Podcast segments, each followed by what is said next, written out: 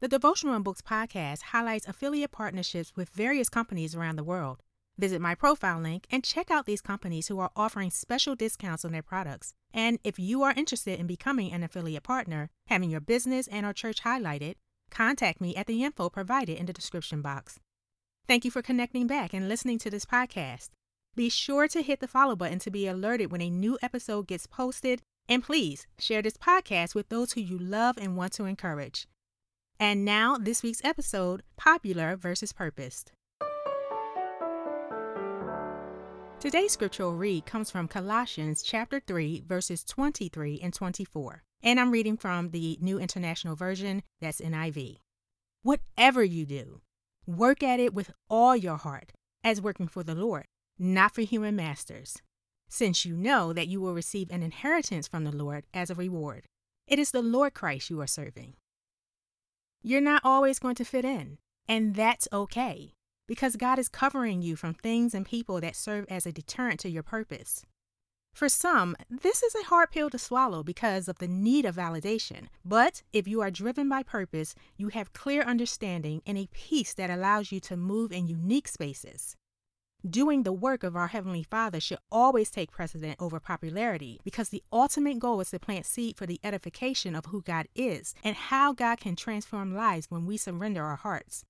Working for accolades of human praise comes with traps of deception and control.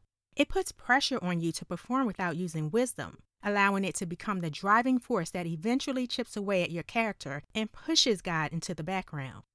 Wrong moves birth poor results. I'll say that again. Wrong moves birth poor results.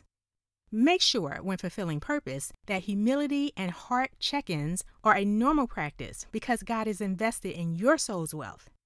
1 Corinthians chapter 13 verses 1 through 3 states, If I speak with tongues of men of angels and do not have love, I am only a resounding gong or a clanging cymbal. If I have the gift of prophecy and can fathom all mysteries and all knowledge, and if I have a faith that can move mountains, but do not have love, I am nothing. If I give all I possess to the poor and give over my body to hardship that I may boast, but do not have love, I gain nothing. Here are three things to gauge whether you're operating in purpose or thirsty for popularity. Reaction Looking for the response that soothes your ego in order to determine whether what you have is valuable. Question If God were to mute the response, and sometimes He does, would you still continue? Number two, listening to opinions that cannot fully support the vision God gave you. God gave you that vision, not them. Only God knows the unique journey you will have to walk in order to fulfill your purpose. Number three, motivation. When times get tough, and they will get tough, what's motivating you to stay committed?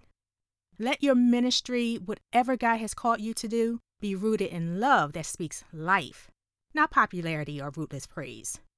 Continue to strengthen your development in Christian living by checking out other tools of empowerment in the Devotional and Books app available in the Apple and Google Play stores. Make sure your notifications are turned on to receive alerts for the upcoming guest blog writer series, The Disruptors, kingdom believers who are impacting lives every day through their gifts and talents.